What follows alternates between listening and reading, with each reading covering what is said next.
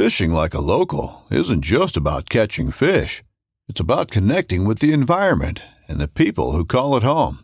It's about hearing the stories and traditions that have been passed down for generations and sharing unforgettable moments with the people you meet along the way. Fishing like a local is having an experience that stays with you forever. And with Fishing Booker, you can experience it too, no matter where you are. Discover your next adventure on Fishing Booker. This upcoming concert season will be all about the boots, and Tecovas is your stop for the best in Western style. Tecovas has seasonal and limited edition offerings this spring and summer, including men's and women's boots, apparel, hats, bags, and more. All Tecovas boots are made by hand in a time honored tradition with timeless styles that are always on trend. And Tecovas has first wear comfort with little to no break in period. It's hard to find this level of comfort paired with this level of style. Stop by your local Tecova store, have a complimentary drink or two, that's WCB style, and shop new styles. The smell of fresh leather and friendly staff are at your service. Many stores even have leather custom branding to make your boots truly personalized. And with regular live music and events, there's no in store experience like it. If you can't make it into a store, just visit tecovas.com. That's T E C O V A S.com.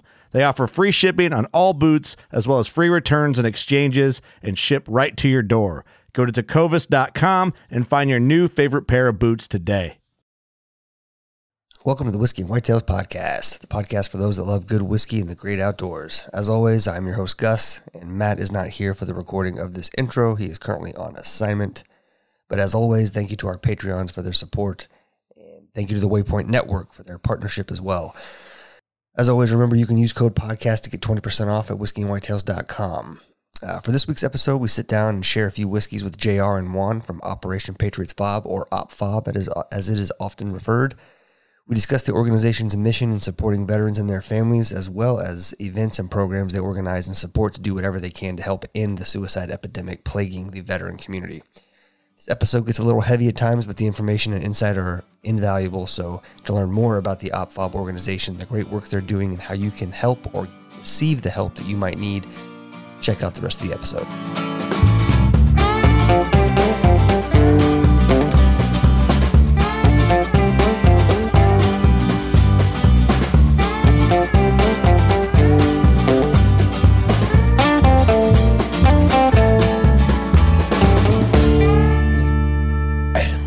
Started. Um, I guess we'll go around the room. I'm Matt, I'm Gus. I am JR. And I am Juan. Juan. We're over here at. How do you say OpFob or do you say the whole thing? So when I talk to people, I usually say OpFob, but yeah, Operation Patriots Fob, um, OpFob. OpFob. Yep. That's what I say. And then I then I have to. You luckily it's one of those things you can Google and it comes up like it's you. Mm-hmm. You know, some people say stuff and you Google it and you're like, shit, I have no idea. I can't find it. yeah, no, OpFob comes up real quick right, right at the top. so it's a beautiful place. I haven't been out here until today. Yeah, Gus either. Yeah, no, it's, it's awesome out here. You've been telling me to come out here for uh, like almost two years now, and uh, maybe a year and a half.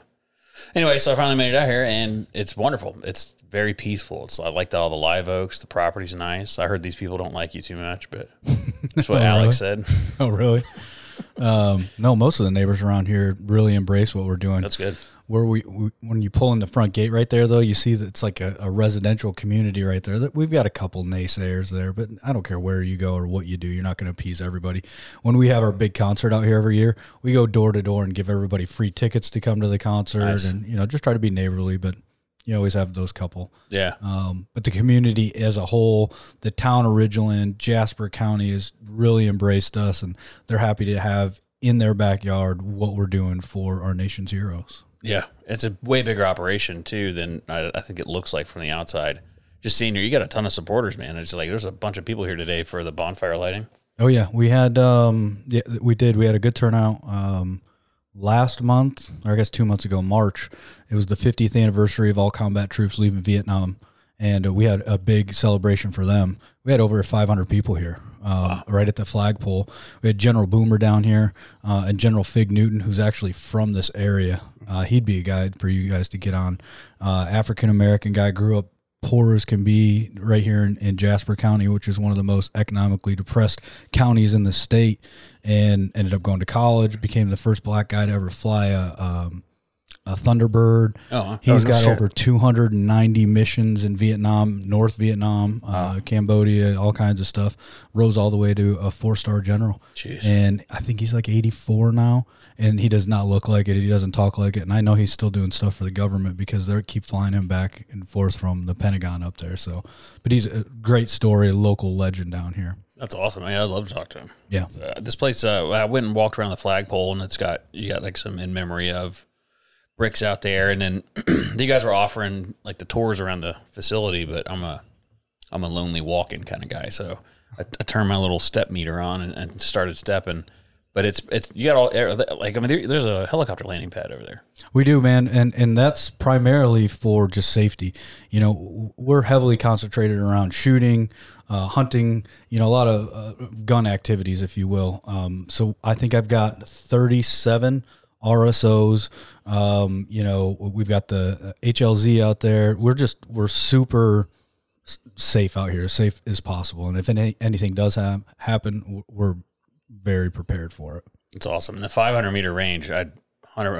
I need to bring my Bergara out here. I've never shot that far with that thing, and that'd be a lot of fun. You have a ton of steel down there, which I like to do a little pistol stuff here and there. Oh, I love shooting ring and steel, man. That instant gratification. That's it. and I just got into like the the dots, the red dots on it. Um, that's like cheating. It is. Like, Once I you get used to it. Yeah. In the beginning, though, I feel like I'm sitting there holding the gun down, trying to find the sight. Yep. But once you get used to it and you pull it up, as soon as you see that, bing, yeah, it, it, it's like cheating. I put uh, suppressor sights on it so I can see, so I, I can still find like the irons. So I'll, it's for me, it's like irons, but that green dot is so bright, and it's gotten to me where like both eyes open, I can run through really good now. And it, I mean, it didn't take too long, but you're right, it took a lot of practice to get in there because when I first got it, you know, just driving around the truck, I'll point it at the door. And saying, you know, I can't find it. It's pissing me. off. I'm like, is the light off? But Find the dot. Mm-hmm. Yep. Yep. you guys do events like that out here too. We do a lot of shooting, yeah. Um, and then Juan right here, and he can speak more to it, but we just started our own OpFob shooting team as well.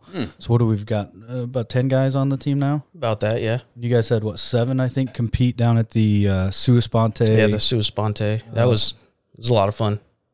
A lot of fun. Where's that at? Uh, so 17 South in Georgia. Okay. Uh, just outside of uh, Fort Stewart, pretty much. Um, Richmond Hill, I think it is. yeah, two gun competition. Pistol rifle. Um, had 10 stations, I think, and each one different. Yeah. They even brought in a helicopter that they just took the body of the helicopter and put it on a lift, and they'd lift you up Oh, like wow. you were shooting up top, and you'd you'd sit on this little wobble stool, and you'd have to shoot your targets. moving. Yeah, yep. That's pretty sick. Is there a lot of static electricity they put in there for you too? No, no, they that one out. no. That's the my- worst part. I wouldn't have been able to shoot. My beard would have went Yeah. all in front of my eyes. Right. The uh, we sponsor a team to go to Snipers Unknown every year. If you have any long gun guys, you should go. It's in November this year. It's sick. You should go. We're um we're actually planning on doing another event. I believe it might be next month, a DMR event. It's a it's a long range shooting. Mm-hmm. I think about six to eight hundred yards is what they were saying. So This one was he did a standing shot at 600 yards, and then it was like a it's a it's snipers unknown. You have no idea, but it's they're real scenarios from Afghanistan and Iraq, and they put them into stages. And so you run in there, and you have no idea what you're doing. You could come in, and it's like figure it out. We're not going to give you distances, you know, and you got to figure out your dope and everything, and make sure you're right. But it's uh it's wild to watch these guys come out. But our favorite ones are they have a pistol. In order to shoot your rifle one time, you have to get like two or three pistol shots. And if you miss, you got to run back to the pistol shot and get two or three pistol shots, and then come back and you get one round. gotcha. It's a it's a lot of fun. That sounds pretty awesome. it's aggressive. Where's this Yeah. at? What, what's the name of the It's competition? at Cam uh, Clinton House. It's called Snipers Unknown. Snipers Unknown, Clinton House. Yeah, it's at the Clinton House. It's it's it's cool because you get a lot of guys that you know they know it's snipers unknown, so they focus on on the long gun, right? But then they purposely throw these little real world scenarios in, and guys are just not prepared. You know, like guy can the guy can you know drive a you know a thumbtack at 600 yards, but is having a hard time hitting you know a silhouette at 20 yards to earn that shot. Or And- four inch steel at 20 yards. yeah, It's and it, it it's rough. Um, the first year, where where was that place? GTI. Is that, is that what it's called? Mm-hmm. the Savannah, like the Savannah River site, the old one, the old nuclear, it Yeah, was a nuclear yeah. disposition facility or something. There were some big boys that are used to going and just you know sitting at a bench and competing Yeah. and, and they were having to actually up and move and run back and forth. And I, I thought somebody, I was like, is there an AED nearby here? Because one of these dudes is gonna kick. The, one of the one of the phase stages was like they throw a flashbang at you while you're sitting there, and you have to run out through smoke and engage targets, and then run through an alleyway and into a building. And there's a firing station in one spot, and then one in the other spot. It's all standing, and you have to use your long gun and hit these targets at three, four hundred meters, standing. So when after are we running, when are we going to do this here at the FOB? Yeah. I Well, bet you he would uh, set up a course here. oh, I bet he would.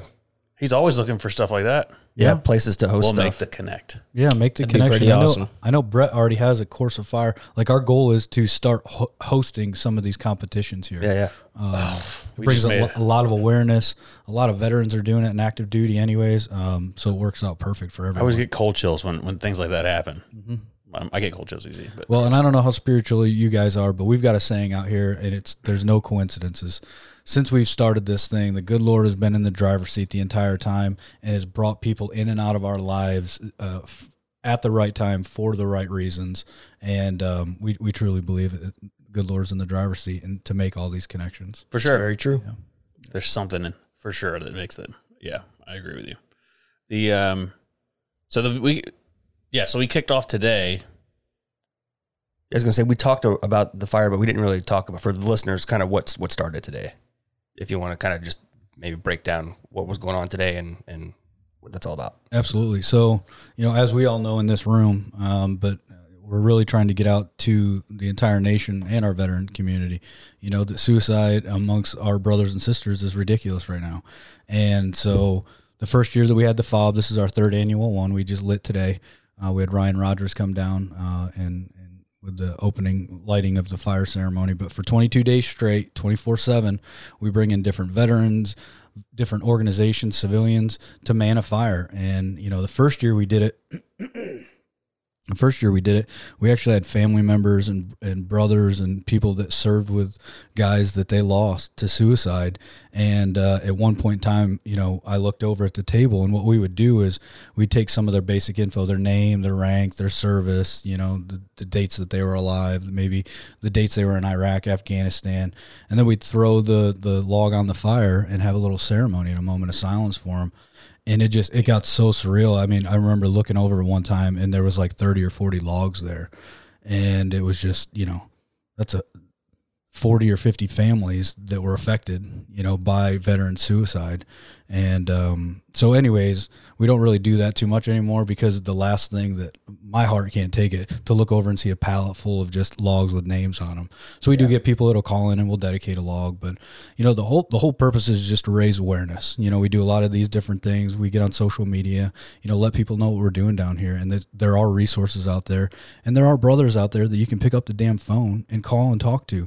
There's no excuse to make a permanent decision to a temporary problem.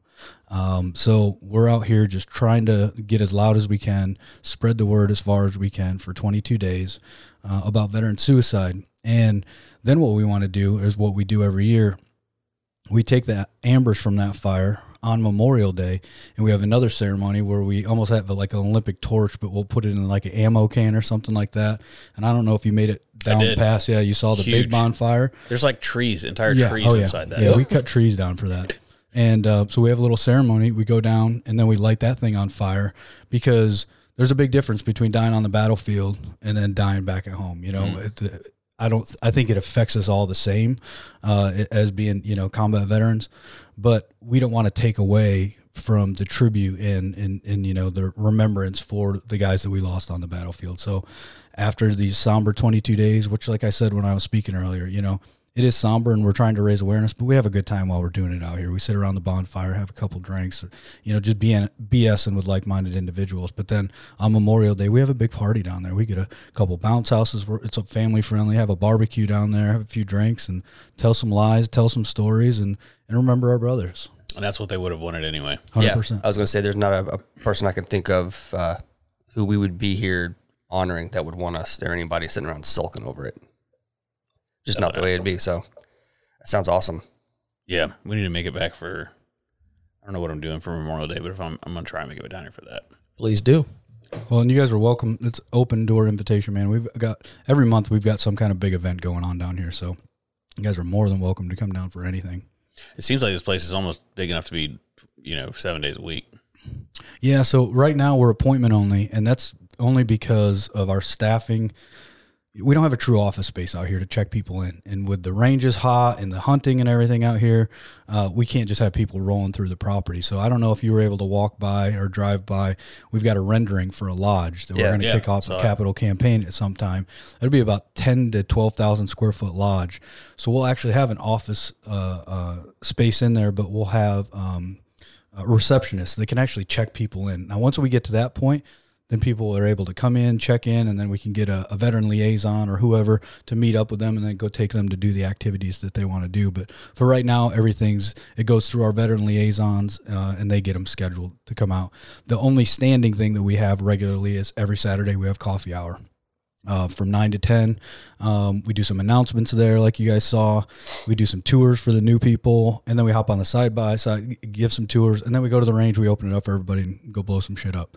Oh, nice. And and that's how we that's how we get people out here. You know, I used to say we were trying to build the Disneyland for veterans, but all, with all the politics and everything going on down there, I, I, I steer away from that. So now, now I say we're building a playground for veterans out here. You know, Yeah. to provide things that most of us veterans like to do. And um, It could be the Six Flags for veterans. there we go. Yeah. Six Flags. You got to put Six Flags up there. You could Army, Marines, Navy, Air Force. Uh, that's it. And then you got a U.S. flag. and Space Force. Spa- no, I said that's it. Oh, No, I'm just kidding. Um, yeah, it could be Six Flags over veterans. That's what you call it. yep. No, I like it. I think I like the idea. Did you guys shoot today? I didn't hear anything. No, so we didn't today just because of the Yeah. ceremony that we had. I believe the team was out here uh, yesterday uh, practicing. Uh, some of them were out here yesterday. Yeah, um, the ones that didn't have to work, but uh, I think they're trying to pop something off later today. uh, Once all the ceremony stuff is over, I think they might try to go pump some lead. But Uh, I may have brought a We'll hundred rounds of nine millimeter. I can't remember. Well, I've got some toys that we can pull That's out all you there, need. Too. I've Yeah. got a uh, MPX uh, nine mil that I put a can on.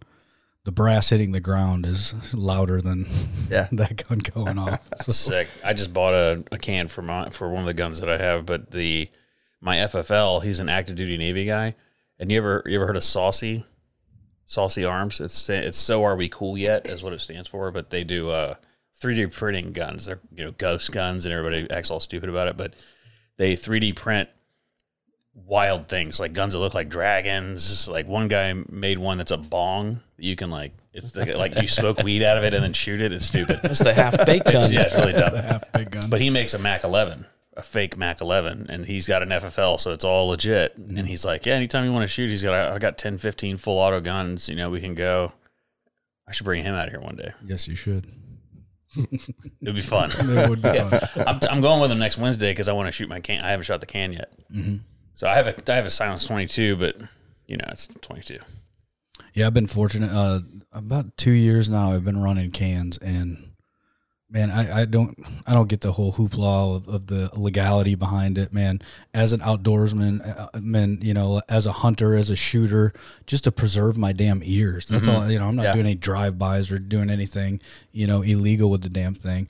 Um, I think that we should be able to put them on all of our guns. You know, how many times you've been sitting in a deer stand and cracking off that 308 or that 708 and man, your ears are just ringing for hours afterwards to have a little suppressor on there just to make it quiet enough it doesn't Yeah. kill your ears. Yeah, absolutely. Just to bring that clap down, and then Yep. because everybody thinks that they're completely silent, like James Bond. It's like- Nah. I'm surprised you have a, one, a nine millimeter that's that quiet. Like all the nine millimeter cans I've shot, where you can still 100 percent hear it. But we had um, we went to a live fire school, and it's night fire at night. So they have these like IR cans they put up, and it's with with goggles on. It looks like it's daylight everywhere. It's it's it's I've never seen that before. It is wild. Um, but the town didn't like it because they're shooting guns all night long. So they they went they took them to court and they were like, "Well, here's the deal. We'll put suppressors on it. If we put suppressors on it, do you guys care?" And they're like, "If you put suppressors on it, we're good." You can shoot all night long till any hour. We don't care because they don't know how loud a 5.56 suppressed is. Mm-hmm. So they, they ended up buying cans for all this stuff. It's still like just as loud. It's just not as ear piercing, but it's in a valley and it's wild, man, to sit out there and you, it's you know they're so pissed. yeah, no, cans are fun. Oh, how many acres do you have out here? 268. Nice. Yep. And most of it is that way. I'm guessing where the all the deer stands are. Yeah, down that way. Yeah. Yep. Okay. Yeah, I'll give you an actual tour on the the side by side. I'm sure you didn't check out on the the back down uh down to the right part. But if you walked all the way behind the berm of the rifle and pistol range, did yeah, I got a I got a golf cart or a side by side track lesson there Okay, yeah, yeah. from Okay. Alex, which Yeah, is fun. What is he eight? No, I think he's 10. Is he ten? I think he's 10. I think he He's ripping 10. through there, and I'm like, I'm holding the the oh shit bar, and I'm like, whatever, man. You know, Yeah. it's fun. No, he's a good kid. They're they're all good kids. Yeah, I like him. But that back power line right there, we've got the capability to go about 1,300 yards. We don't really advertise that that much. Um, we've got some different uh, law enforcement agencies that train out here, and every once in a while they'll pop back there and want to reach that long long Is it- shot. From where those where I saw those buses back there, is it that that side, like the back entrance? No. No, Uh, it's- well, yes. So from there is where you would shoot Yeah, before you go down back there, and all the way down to the other end. I see. Yeah, okay. Yeah, over by the Dove Field. yeah. The Dove Field. I did. I walked that. I was looking for snakes. I didn't see any. Really? I know they're out here, but Oh, I, they're out here. Yeah. I just I saw the ducks. They're not nice. No, they started charging you. Yeah. That's that's because you didn't have any crackers or bread or anything. oh, is that what it Yep. was? Yeah. I was like, oh, this is ugly. This is the ugly ducks. I don't remember what they're called. What kind of ducks are those really ugly ones? Are those the pe- the pecking ducks? The one that they? No, no, no. Those are the big white ones. Uh, I don't know. These are like the ones with that weird shit on their face. Yeah, they got all those lumpies. Oh yeah, I don't know. Those are like I call those farm ducks. Those are ducks you see around a farm in a pond. They never leave. Yeah. Mm-hmm. Yeah. Every once in a while, a fox grabs one. They're just like fodder for the chickens, so that the foxes don't go after the chickens. That makes sense. they are. It's funny. So you're gonna do this. So you're running guard. So the shifts was it six? So four hour shifts. Is that what it is? Yeah, so we do four hour shifts. Um, this year, we just revamped our website, so we're able to do it through uh, our website for the scheduling. The first year we did it, you know, myself, Juan, and maybe a couple other people, we were out here for about 21 days of the 22 days. Uh, last year, we got a lot more help, and then this year, we've got even a lot more support. But again, we encourage people, even if somebody's on the list for a shift, that doesn't mean you can't come out. Yeah. You know, the goal is to get a bunch of people around the fire together, you know, especially in the middle of the night. You don't want to sit out there all by yourself. Um, you know, like yeah, I said, it's dark out there. right. It's it's somber of what we're talking about, but, but we have a good time doing it, and that's what we really want to get across to to guys. You know that we can remember, we can educate, but we can do it and uh, having fun at the same time. Do you get the media involved at all to kind of promote any of it? We do. We've got great partners with uh, WTOC and WSAV down here, um, W uh, HHI. Um, yeah, we, we get a lot of media support for different things. Um, Andrew Davis, he's a huge supporter of us. Uh, he's out of town this weekend, or otherwise he was going to be up here as well. That's awesome. Do you do other events during the next 22 days, or it's mainly the fire? No, so uh, this year we're we are doing a few different events. So next weekend we've got one of our partner organizations, Fight the War Within. Um, I'd love to get you guys to get uh, Miranda on here. She's got an amazing story.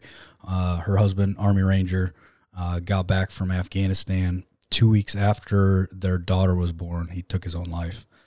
She took all that pain and suffering and put all that motivation into starting her own organization so no other family had to go with, through what she did. And um, anyway, she's a big resource that we send a lot of people out to. And this year, through some connections we've uh, made up in Charleston, uh, Jason Bynum, uh, he's the vice president for um, Lennar Homes of the Southeast. Uh, we were able to gift and grant her a mortgage-free, brand new home this year. Well, end of last year, uh, we were just the kind of the conduit, the facilitator in um, Operation Finally Home, and Lennar Homes are the ones that funded it and built it. Uh, but they reached out, hey, we need a veteran or somebody. I was like, I got somebody. She was living in a one-bedroom apartment shithole somewhere, and it's like, hey, if, if anybody we need to help, we need to help her out. So, anyways, uh, they do a lot of different things. Um, they're not a one-stop shop, but they've got a lot of resources. So, on next Saturday, we're going to have a suicide intervention class that we're going to be putting on. So, a lot of our volunteers and our staff are going to be going through it. the weekend after that, uh, it's Armed Forces Day, so we're gonna have a big picnic out there, uh, barbecue, um, get a bunch of bounce houses for all the guys and the kids to hang out, and then where we sit right up here, there it's a it's a SAS class, and I don't know what that acronym s- stands for, but it's basically like uh, a female self defense class, um, where no males can be around or anything. So all the kids that are 15 and up and uh, female adults will be able to come out here for a couple hours and get a little class. Cool. Who's teaching that? The SAS instructors, Huh. yeah. Are they females? Yes. Apparently, they won't let any males like they don't even want them in, in eyesight. Probably that's uh, we don't know what's coming. Well, I mean, not me. I would never need a girl to do that to me, Right. but uh, yeah, like a secret society, like no one's gonna know. I'd imagine it's a lot of ball kicking. Probably. Yeah. yeah, Eye gouging too. Yeah, I told my wife I was like, nothing's nothing's safe. Like it's the first thing you do is that and aim for the throat because they can't fight you if they're fighting for air. And she was like, uh, I don't want to kill them. I'm like, yeah, you do. yeah, you do. Yeah, but that's a good one. Eye gouging. Well, I think my my wife went through one, you know, years and years ago, probably before we even met when she was growing up. And they do. They teach them, you know, different things like to urinate on themselves if somebody's trying to rape them. You know, just anything to discourage, you know, Yeah. the bad things that are getting ha- ready to happen. So, for me, my I've got two little girls. They're six and nine, and they do MMA twice a week. Nice. So they don't need a SAS class. They're gonna punch a motherfucker right in the throat. Good. Yeah, they're gonna know how to do it. Yeah. That's good. That's good. So what's the main outreach for like the funds that are raised or donated? What's what's the main source that those go towards? uh, what you see out here. Obviously, our biggest nut is the. Uh, so I, I own the property outright with a business partner, and then we lease it to the the nonprofit. We set it up that way for a few different reasons. One of the biggest ones was we were working through getting our tax exempt status, our 501c3 in the middle of COVID. And uh, this property was on the market. We didn't want to lose the property. So um, basically, you know, my story, and I, we talked about it before, but uh, when I was working with Blackwater at the end of 2007 in Baghdad, I ripped my kneecap off uh, while we were training at the crossroads, and that basically ended my career. but they put me on a retirement disability type of deal at the age of 25, and um, I was making about 130, 140 thousand dollars a year between the VA and that, and different things coming in, all tax free when we decided to move forward with this, and we did it based off of necessity. I've lost 24 guys that I served on the battlefield with the suicide, which is more than I lost on the battlefield. Uh, in 2019, I, I lost five guys within a 13 month span, and that's when we just, you know, I broke down to my wife and was like, "There's more we can do. What, what can we do? What can we do?" So. We took one lump sum uh, settlement on that money, and that's how I was able to raise the funds to purchase this property. Um, so then we took a, a, a note out uh, through Ag South, and then when OpFob finally started to get some resources in, it was able to pick up the, the mortgage for us, or not not the entire thing, but a, a good chunk of it. Um, so obviously, a lot of the money goes towards that every month, and then every other penny that we have goes into operating costs. Um, and we do have two employees now. You guys met Grumpy Bill, and then Mark. They're uh, our veteran liaisons and groundskeeper, if you will. Um, but everybody else is 100% volunteer. Uh, my entire board, we got 11 people, all volunteers, um, including my wife and I, who put in about 120 hours combined a week uh, for OpFob.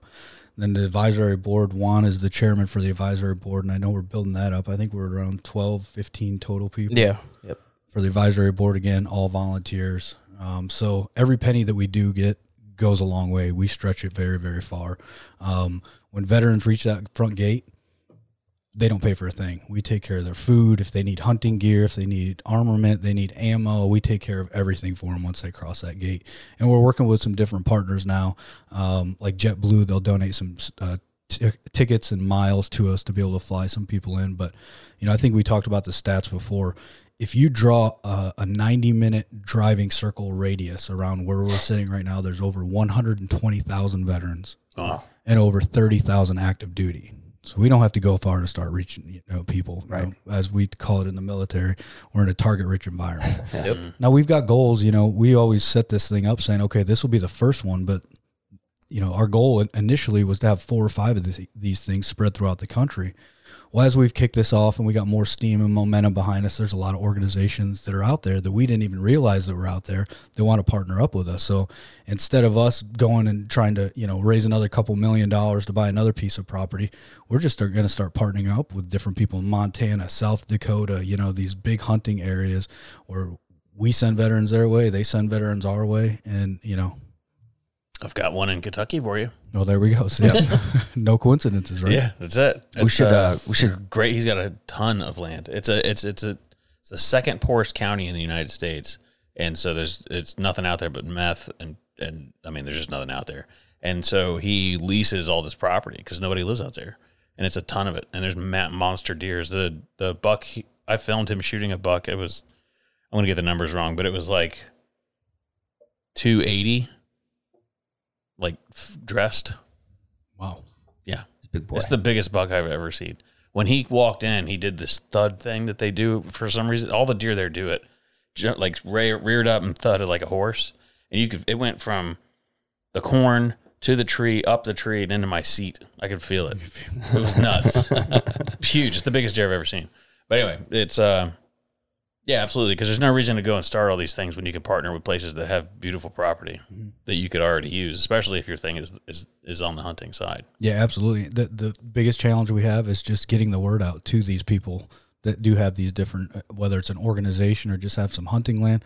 You know, it goes back to um, this past week. I was having a couple conversations, and you know, you guys see the news and what's going on in the world, and there's a lot of shit, and there's a lot of shitheads out there and bad people.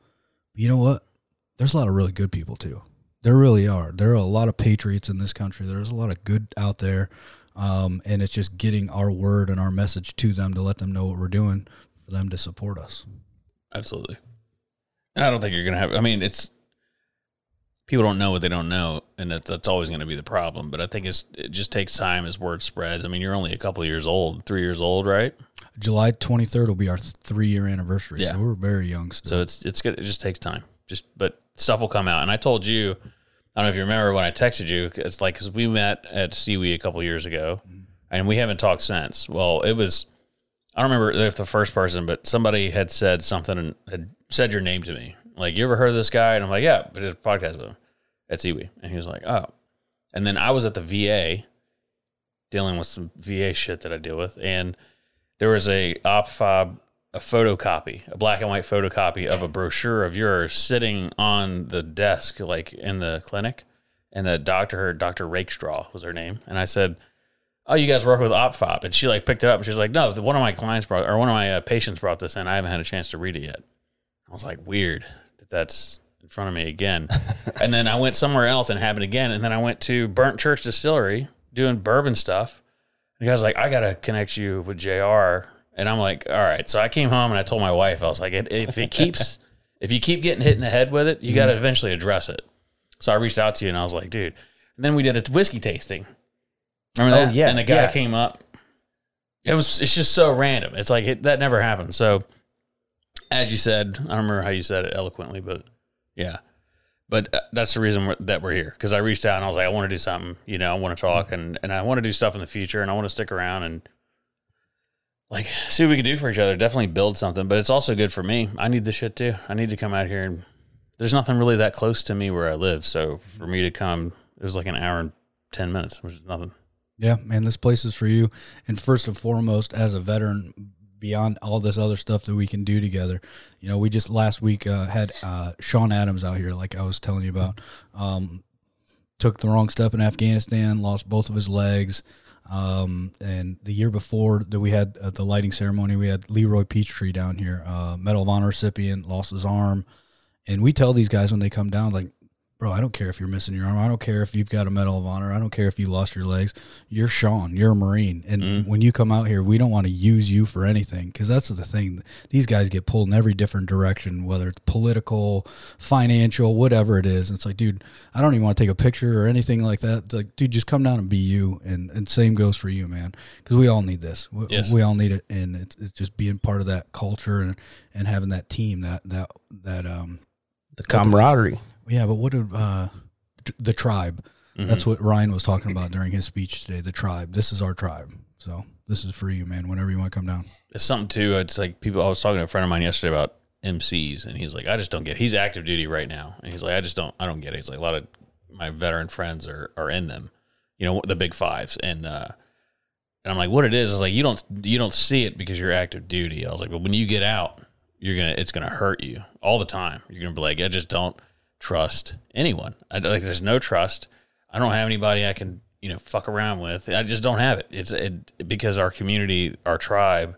That's what we had when we were in. And when you get out, you miss it, and it's it's up to us to keep that together, to continue to pursue it, and to make sure guys know that that's out there. Because I think a lot of the suicide stuff is people don't have their tribe, and um, I know if I need to call somebody, I got people I can call, and I know. I don't really want to go any further than that, but Yeah. do you understand? So, Yeah. your turn. I want to hear your story. Well, I mean, um, for me, it wasn't just the tribe piece; it was the purpose. Um, you know, I served in the army for ten years, uh, stationed at Fort Stewart, in Georgia. I deployed a lot. Um, I was in Second Brigade, the Spart- Spartan Brigade. They were the most rapidly deployed brigade in my division. Um, so I seen the war. Oh, geez, I was in Kuwait for ten months before the war kicked off in Iraq.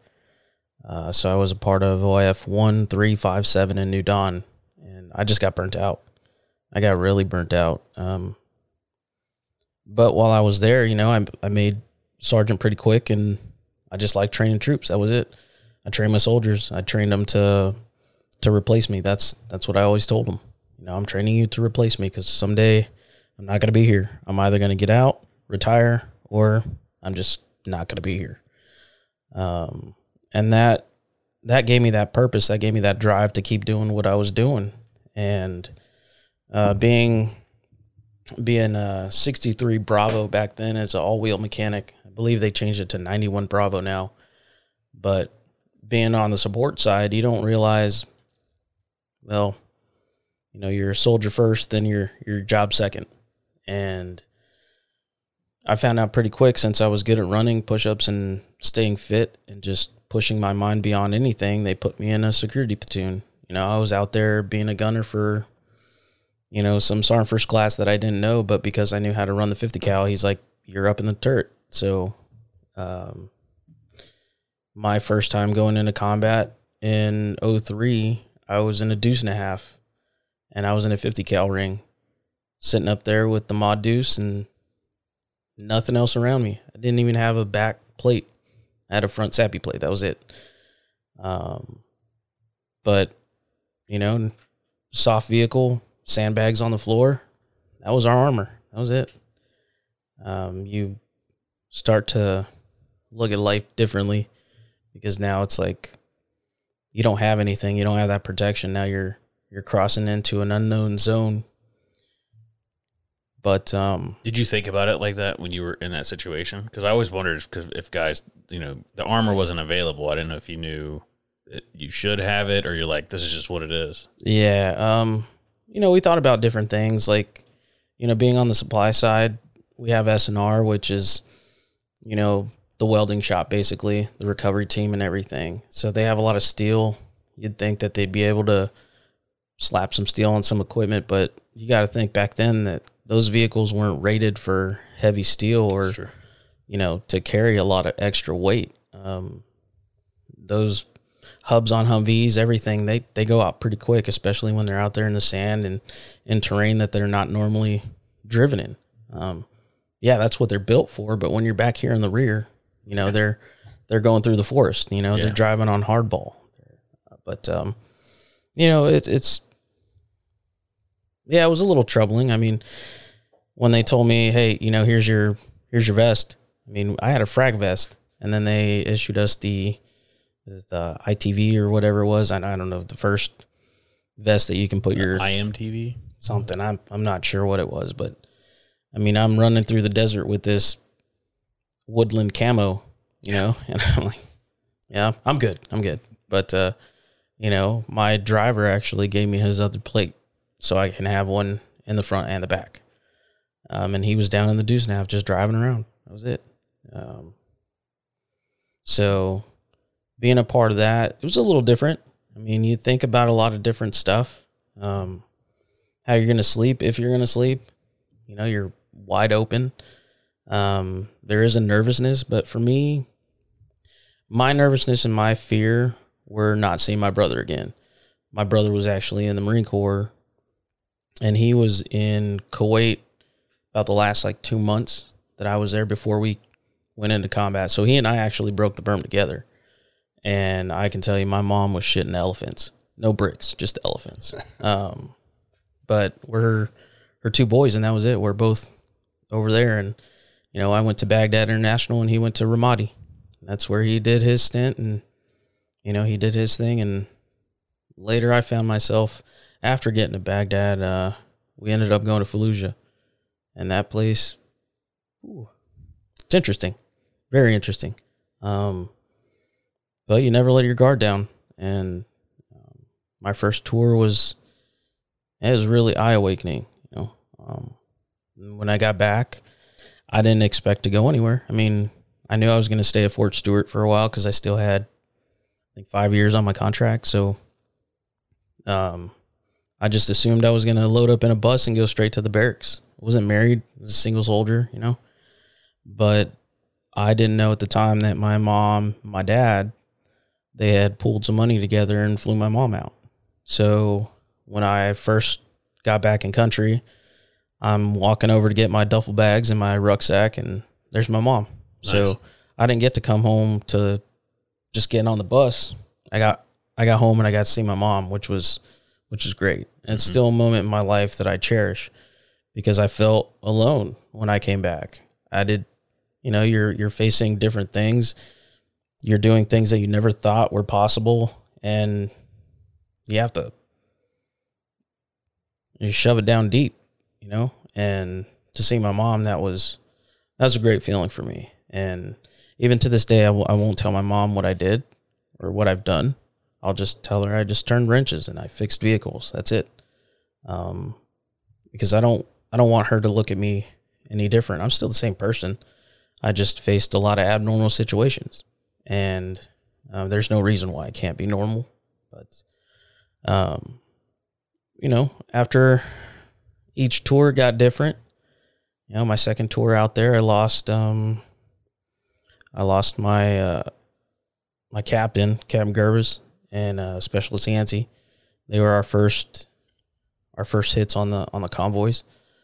Um, at the time, my my best friend Mason and I were roommates, and we had a day down, and we just heard banging at the door. That was it, and uh, they came in and said, "Hey, convoy got hit. You guys got to spin up and go." And we found out before we left. We were the QRF, so we before we left, they told us that we lost Captain Gerbis, and Yancey had been evac'd out to the Baghdad hospital. Uh, he had lost his arm and took some heavy shrapnel to his head. Uh, Captain Gerbis lost both his legs, and he didn't survive. Um, so we go out there, we secure the site. I mean, we're on, I think it was Route Irish and Brewers, pretty hot route, and um, you know, just sitting there. And I didn't understand how I was going to feel. I didn't know how I was going to feel, but I was angry. Like every single person I seen that was on foot outside of my perimeter, I just I just wanted to hurt in a sense. Like that's how I felt. You know, you took my brother, you took my family. Now I'm going to take you. Like and I didn't understand those feelings. I really didn't. Um my next tour in OIF five, that was that's when I lost my best friend. That was my longest tour. They extended us out after 12 months. And um, there was this training exercise. And, you know, you think about a bunch of different stuff and, you know, the training that we went through, you, you think about it being here in the rear, you know? You're no longer going to have training scenarios when you're out in combat. And it's just, yeah, you get the onesies and twosies like the sexual harassment stuff and NCODP and whatever, but you're not doing like hard scenarios out there because you're in combat. You think combat. You know, when you're training, you train. Yeah, yeah, you train as you fight, and you fight as you train. But uh, we had this training scenario where, once again, I'm QRF, and this time I'm I'm you know, the squad commander and and I got all my guys and uh, we're down. They wake us up and say, "Hey, second squad got hit. We got to spin up and we got to go recover them." So how bad? It's catastrophic hit. Catastrophic hit means shit's done hit the fan. Like people are either dying, dead, vehicles are completely dismayed. It's the worst case scenario. So we load up in our trucks. We get to battalion. We're up there in like 10 minutes. I mean, we're pre staged in our vehicles already. All we got to do is throw our stuff on and drive up. Uh, we're waiting on Alpha Company to give us a, a het to recover a vehicle, load up the 88 so they can recover said vehicle and also get the wrecker. So we got a bunch of equipment coming in and uh, we're just waiting. We're waiting waiting. Myself, um, my buddy Mason, our friend Fuller, we call him Fish, um, and uh, Hammond, call him Susio.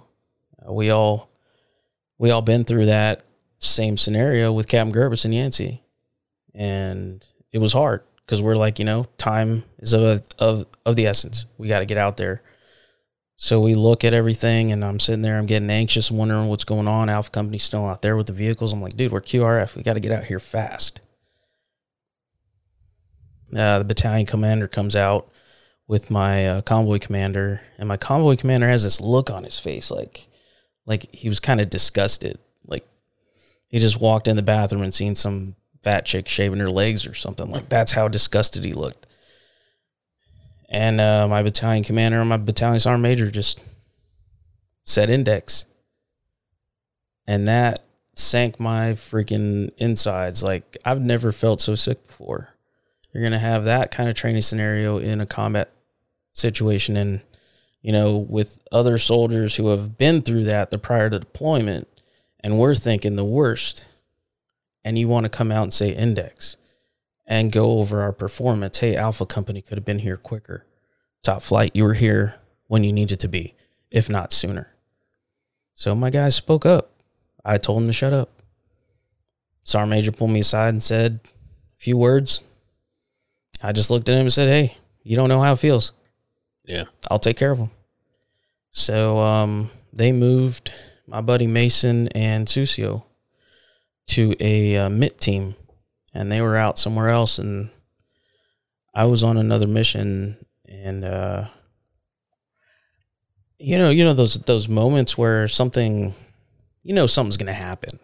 Like the sky was gray. We were just it's kind of weird. I was a gunner at that time and um I just remember the air being real real like weird. It was almost like a humid humid weather clouds. I had a vehicle coming straight at us and you know, he veered towards us. I dropped the the 240 Bravo in his face and just you know, pointed at him and he veered off the road. I get back to Kalsu and uh, the the company commander comes over the net, says, "Hey, we need Palacios up here at the TOC." Like, God damn it, what did I do this time? You know, I didn't shoot at the guy. Like, I just pointed at him. He got out of the way. Um, but when we got up to to the TOC, I remember pulling my 240 down, putting it inside the truck, grab my M4 and hopping down onto the hood of the, the truck. And my one of my buddies, McCluskey, was there. And McCluskey's he wasn't even on our fob. He was like way somewhere else in Iraq. I'm like, what the hell is he doing here? So he's like, hey man, let me take your weapon for you, dude. You don't need my weapon. Why? Oh no, no, I just wanted to help you out. Okay, well you can help me out by just telling me why you're here and not grab my shit. So I'm walking down the hallway in battalion and all the doors are closed that are normally open. And uh, I see Captain Let um, she's a very, very wonderful person. She's always been, you know, good to the platoon, to our security platoon, and just the personnel. And uh, she comes out and she says she's so sorry. I was like, "What? What are you talking about?" She's like, "Oh my god, you don't know." She goes back into her office, close the door. So I make it to our briefing room, and I very vividly remember my first sergeant sitting down in a swivel chair, my captain leaning up against a table, my platoon sergeant standing up and my roommate standing up. And uh, they had me put my weapon in the weapons rack and I sit down. My my roommate sits right next to me and uh, I'm like, dude, what's going on? They're like, ah, don't worry, we're gonna talk here in a minute. And uh, my company commander just looks at me and says, hey, uh, we lost Mason. I'm like, okay, well, let's get a team together and we'll go find him. I was like, how hard is that going to be? He's like, no, you don't understand. He's like, we lost Mason. And then it kind of hit me where that's how I knew like what had happened, but I also realized why McCluskey was there. Um, that's the longest walk I've ever made in the desert from from my TOC to my room. And I remember when I came back from R and R, I seen Mason like that same week, and we talked, dude, and you know, in the in, the end, it's like we talked, we we shared some stories, we gave each other a hug, and said strength and honor, and I told him to get back safe so we can bullshit some more. And that was the last time I seen him. Um, I had never met his mom before, never, until I came back from that deployment, and it seemed like she knew me my entire life because she he had shared everything about me to her, and to this day I call her every Mother's Day, call her every Christmas, and every every time his his time comes up, I, I give her a call. And uh, I would say one of the hardest things I had to do when I was in was being told you got 10 minutes to speak, one page to write down what he meant to you. That was still to this day, I hope I, I said enough. You did. And, I wasn't um, there, but you did. But um, you know, combat isn't easy. It's it's not easy for anybody, whether you're, you know, on the special forces side or you know, the supply side, the combats. It doesn't matter, man. We all go through different things. Hell, I didn't expect to be in combat scenarios where I was going to be firing my weapon or looking for explosive ordnance. I mean, God bless you, EOD. I mean, I got we got attached to a Navy EOD unit, and that's all we did was just go poke and prod. And I'm like, man, this isn't my job, but here I am. Um, but after all, you know, like like Jr. said, it's no coincidence. And um, first day I came out here, I met this guy, and we shared a little bit about each other. And come to find out, we were in theater at the same time, and we were crossing the same roads. He was coming to my my fob. He was coming to Kalsu man, I used to get shot at by snipers all the time when I come to those clearing barrels. Yeah, yeah, that was a big problem. But that immediately linked me to to him and it just made that brotherhood and that bond even stronger. So the last almost I'm gonna say four years of my life, met a wonderful girl that I've I'll be with four years in July, three years here at the FOB in July. If I had not have met her, I wouldn't know about the FOB and I wouldn't know about myself because between her and this place, man, I can complain all day, but I'm not going to because I'm here and the grass is greener on the other side for me. So if I'm walking proof that you can make it through anything, that's what I'm going to share. I've been down. My suicide wasn't picking up a gun and trying to do something. Mine was drinking heavily getting into my car and driving, not caring if I'd hit another car and kill family or run off the road and kill myself. That was my suicide. And I'm thankful for for JR. I'm thankful for my girl. I'm thankful for my son. And he's 16. He'll be 17 this year. And he sees me going through these things, but you know what? He still he still respects me and he still loves me. And that man, that's what's going to get me through all of this. And if that can get any anybody else through it, man, I'm all for it. So that's what this place means to me, and that's a little bit about my story. So Thank sorry, I didn't mean to sharing talk too much. Yeah, No, you that's, didn't. Oh, man. You didn't. Thank you for sharing. Thank you for sharing that.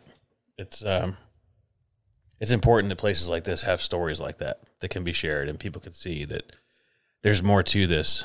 You know, this isn't this isn't a money grab where somebody's getting rich and getting seven hundred thousand dollars a year in salary, like a lot of these veteran charities do, and it makes me sick when I see it. Yeah.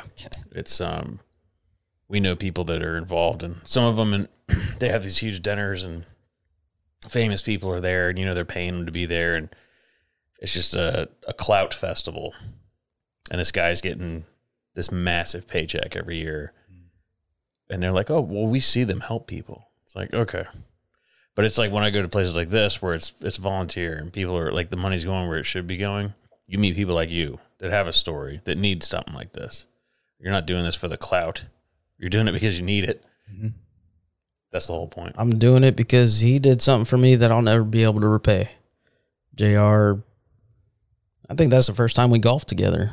We were golfing and I shared a story with him. And later on that night, he called me up and said, Dude, I got something for you. And we took care of me.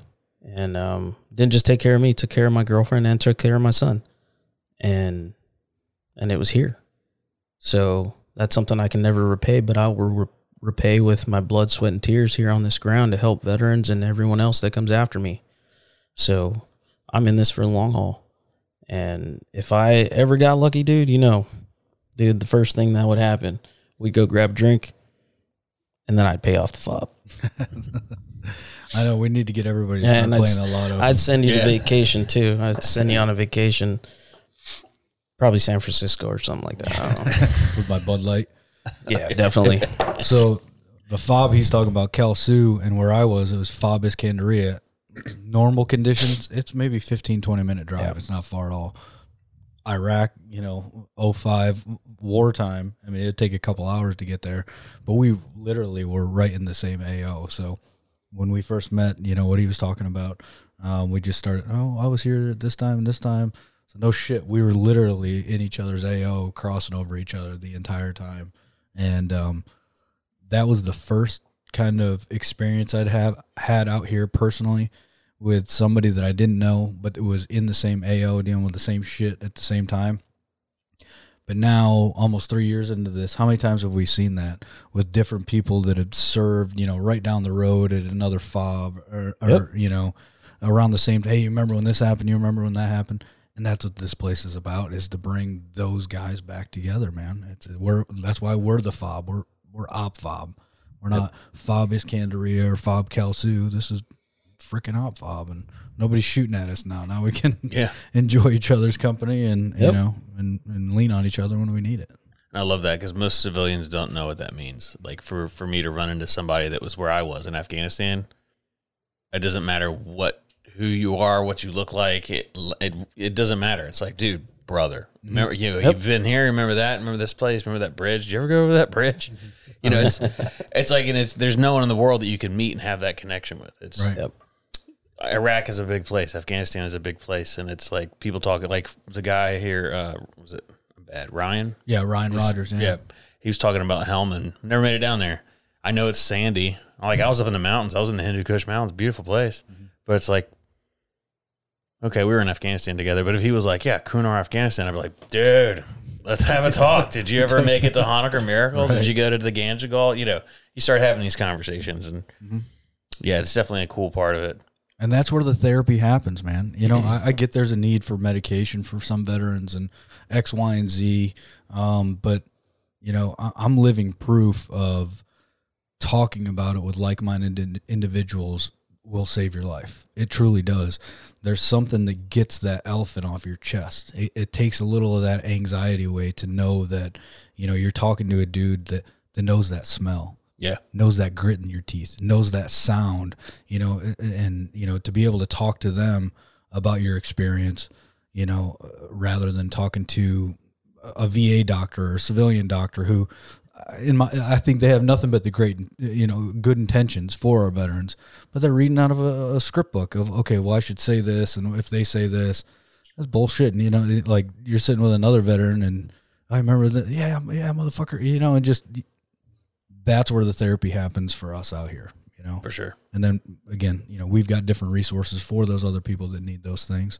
um, that we can refer people out to. But it's just that just that natural. I don't want to say good old boy, but you know it is. You know it's that because we get we do get a lot of females out here as well. But just it is that that brotherhood of just I shoot think- the same dirt around the same time. Yeah, I think it's just the the way to kind of start to break down that barrier that's put up. You know, talking to somebody, meeting them, yeah, that's cool. But when you guys share similar stories or have been in the same place, then all of a sudden that guard that they put up is is kind of lowering. You know, and then the next time they come out, they might say, "Hey, you know, do you want to go to the range?" or "Hey, can you take me over to the fishing pond?" And all of a sudden they're saying, "Hey, man, I'm dealing with something. Do you mind if I open up to you?" And that's that's what it's about, you know. That's what that's what we're here for. You know, we want people to talk. We want you to open up. We don't want you to feel like you're just an outcast or not a part of the place because you are. And all it takes is that first step, man. And that's getting out of your way. So once you get out of your way and you you finally say, "Okay, man, I'm going to say something." Man, life is great. Life is great, and you can change anybody. You can change someone's life by just smiling at them, dude. I always think about um like they have the like memes and stuff online and all that. But I vividly remember this one where this guy's holding this sign and it just says, "If you were looking for a sign, this is it." And that's what it is. We're all holding up that sign here at the gate saying, "If you're looking for it, this is it." And that's when people can decide to change their lives, you know. So The thing about these organizations that are doing things like this with other veterans is, when you're not involved in this, there's a lot of. I'm going to say how I used to be. I used to be the guy that would go to a bar and I see a guy wearing a nine line shirt and I'm like, he doesn't even know what a nine line is. You know, it's, he doesn't know what a nine line, or he's wearing a, you know, insert veteran brand shirt, and I'm just like, and so you could hear him over there running his mouth, talking about shit that we know is not real. That's not how that works. You didn't do that. And then I don't never say anything. I just sit there. And my wife's like, because I used to say stuff, and she'd be like, "Are you gonna like? Isn't that crazy? Like she can she can smell it now. She knows when guys are full of shit, and a lot of them are. And so when I first got involved, we were sitting at a camp around a fire, around a fire, and there was a guy running his mouth, and I'm just like, and halfway through his story, he points at me, and goes, "I can tell you don't like me." I was like, "I like everybody, man. I'm fine. I'm just you know I got the I have RBF or whatever."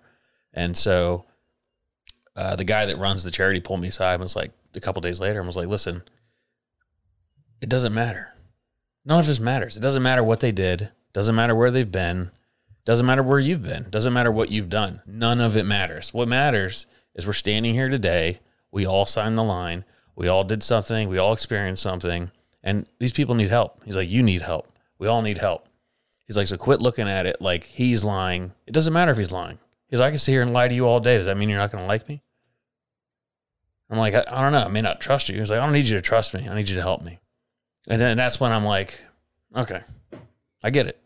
I get what this is. And, and this is very important because people need it. And especially making awareness of it and the, keeping a fire going for 22, that's going to be rough. If it starts raining, you got to move that thing somewhere. I mean, you ain't got to raining, stay you ain't training. If you, you ever burned a fire at night, yes, true. you burn a fire at night, that thing's dead in the morning. Somebody's got to be there doing it, you know. And it's and it's it's a lot of commitment and motivation. And I like the idea of it, and I like the way that it's pushing forward, and and I hope that it brings a lot of awareness to it. Um, I don't know the answer. I mean, if anybody did, we'd we'd we'd None of us that do. key and bottle it up. But All right. I think camaraderie is definitely part of the part of the recipe. Yeah, I mean, dude, dude, three days. You know, when I uh, I was in Iraq, I was in a gunfight. Three days later, I'm at home on my mom's couch. Yeah. three days. You know, and that's the difference I think of of our wars that we fought. You know, post 9-11 compared to the other wars. You know, it, and it's just you know to be able to turn it on and turn it off, you can't. You you just can't. And back to what your point was is I, I, I truly believe the only reason I made it through all the situations that I did in the three years that I spent in Iraq was because of my team. And all of a sudden you come home and you got no team. Yeah. You know, and you know, for me, I moved back to, you know, my hometown and tried to go back to my old team, my, my high school degenerates that, you know, were doing the same shit, you know, when we were in high school. And, uh, you know, you, you just, they don't understand you. You don't understand them. And it, it's no good. And Like- so to be able to have a place, and I don't care if it's OpFOB, I don't care if it's whatever organization, you know, just just find an organization. If you're a veteran out there, find an organization, find your tribe. There's a lot of us out there, a lot of like-minded individuals, and and just have the balls, find the courage to pick up the phone, write an email, reach out to one of these organizations, and become part of it and get involved. There's nothing more fulfilling in your life than to help another brother that's going through a lot of shit. And there truly is. Do you think that the do you think that it ever ends? Like, because we all struggle with it. Just call the elephant in the room. Do you think it ever goes away, or you just learn to live with it? You Now learn it's to a push it coping away. thing. It's a coping thing. I mean, it's never it's never gonna go away, but it'll be there. It's it's how you deal with it. It's it's the difference of knowing when you're about to have anxiety or you're putting yourself or walking into a situation where all of a sudden you know before you would snap, and now you're realizing what the scenario is, and you're like, all right, I'm calm, and you walk yourself through it, and then all of a sudden you change your pace you know. Um, but it is coping. You're never going to get rid of it. I'll never get rid of it. You won't. But you know what? Meeting other veterans and working through it together and, and on your own, I mean, you're going to make it. You know, you're going to you're going to find a solution. Lean on each other. Exactly. And and now, you know, we're starting to see there's a new wave of veteran suicide. There's these dudes that that joined the military four or five years ago when we were, you know, fighting ISIS and Afghanistan's still pretty kinetic, and they come in, you know, come out of high school or college, and man, I want to I want to go be a, a war fighter, so I'm going to sign my name at the dotted line. I'm going to go through X, Y, and Z training, and then all of a sudden they make it through their four or five years. They didn't deploy, they didn't do shit that they were training for and that they thought. So now they get out of the military thinking, well, I didn't get to fulfill my mission, you know, my inner mission of everything that I I signed that dotted line for. And now these guys, these kids are, are, you know, are turning to it, you know, and like, well, shit, I couldn't do this, and let me go blow my head off. Like, oh man, you know, everybody's experience is different, and you know, we treat everybody the same here. If you signed your name on that dotted line, as long as you did to the best of your ability what the government asked you to do at that time, then you're more than welcome to come here. You're part of our tribe. You're part of our family. For sure. Do you think that the like it's, it's such a specific thing, the suicide that is? Do you think it it's something that the military? Because I always have my theory on it is that like they gave me an M9 Beretta. What are you gonna do with that? I was in mountain warfare, and they give it to you, and they're like, you carry this on your hip at all times, like even when I'm, I mean, forever. And they're like, yeah. I'm like, for what? You know, they're. I can't even hit them with my AR. That's how, or my M4. That's how far away they are. Mm-hmm. What am I carrying this thing for? And they're like, just carry it. And then eventually you figure it out. Like you start seeing the guys strung up on bridges and they're burning them alive and all this stuff. And you're like, oh, now Yeah. I get what that's for. So you wear that thing for 10 months. You think I, that's what my theory is. My theory is you get so comfortable with it because for every day for 10 months, you're like, well, put my uh, suicide pistol on and, and go on. You know, you just, it becomes nothing. Do you, do you think it's, do you think there's a source of it like that or it's something else? You know, I never really thought about that, but I mean, it's Neither hundred percent. Now you, you, you kind of open my mind to it, uh, something new. Um, That's how I cope with it. yeah, because I'm like it's it's it's because I was comfortable with it. Mhm. I was comfortable with the the idea of it because it's like I'm not gonna get captured. no, not you're gonna, not gonna happen. see me in an orange jumpsuit. Won't happen. No. You're not gonna cut my head off on on TV. no, if you're gonna, it's, I'm gonna be dead already. Yeah. You're gonna kill me, or I'm gonna take care of it myself. Yeah. yeah. So I think that I know that that's what my odd being like comfortable with it. That's, that's I know that's where it came from, but it also helps me knowing that because I can look at it and go, "That was a weird part of your life, dude. That that's not forever. Right. That's just like you needed to know that it was okay for for a year. Okay, now, you know, we're thinking about that shit. Put it away. I don't know. I just wondered if other people thought of it that way because I, you know we never really go that deep on the conversation when we talk about it. I never really thought about that. I'm gonna definitely put some thought into it. Um, I think you bring a, a good point. You know, I think the biggest thing is just what we've been talking about the the camaraderie, that that team aspect of of, of having those dudes around you all the time to get you. I mean, you think about it. You know, uh, we've all got different stories, but I was able to make it through the three years that the things that we were doing because of the the dudes that I had around me, and I mean we make light of the most disgusting things in the world. Oh yeah. I mean, and you have to, dude. You, you know, your body's laying here, brain Yeah. matter here, and you know, heads, and and you just, oh look at that mother, he had a bad day, you know, and just cracking jokes, and and it might sound disgusting to most people, but that's how you cope with it at the time to get through it. And then all of a sudden you come back home, man. I went uh, to Syracuse University on the GI Bill. I'm a junior going to school with a bunch of 20, 19, 20 year old kids, and I I start cracking jokes, and people are just like, What's wrong? "Fuck is wrong with this guy?" Why are his eyes so weird? you know, it's like, well, you guys don't think that's funny? yeah. Yeah. Uh, no, no. So I do. I think I think it's the the tribe, the camaraderie, um, and we are. Uh, you know, I would even take it a little bit farther now. A couple seconds to think about it. We get comfortable with death. Yeah. We get com- you get comfortable with death over there because you see it all the time. Yeah. You know, constant every day. You're you're seeing whether it's the good side or the bad side, the civilians Somebody in the stuck middle in the middle. Yeah. you know and that for me that that that's my personal war was just you know i, I joined uh, the marine corps right after 9-11 oh i went i was in the delayed entry program already in 01 i graduated in 01 and then i shipped out to boot camp right after 9-11 a month after and I, I i truly wanted to join to go do bad things to bad people every round that i sent down range that that went into or towards a bad guy I don't lose sleep at all. I, I truly don't. I, like you're doing bad things to me. I want to do bad things to you. The wrong, the mark in that wrong house though. That's The civilians, man, and that's you know people just. There's nothing great about war. There's nothing good that comes out of war. I mean, you look at what we just did in Iraq and Afghanistan, and then we just left both of those fucking places. yeah. just like we, you know, it's like, what the hell was this all for? And especially, you know, we can have a whole nother conversation about frickin' the withdrawal of, of Afghanistan and what Yeah. a debacle that was. But you know, what's it all for? And and it's the the civilians that get stuck in the middle of it. You know, that's you know, we we saw a lot of that. Now Iraq and Afghanistan were completely different war fronts, but you know where I was in my AO, we were dodging IEDs and and, and uh, uh, car bombs more than we were, you know, getting into firefights and ambushes like that.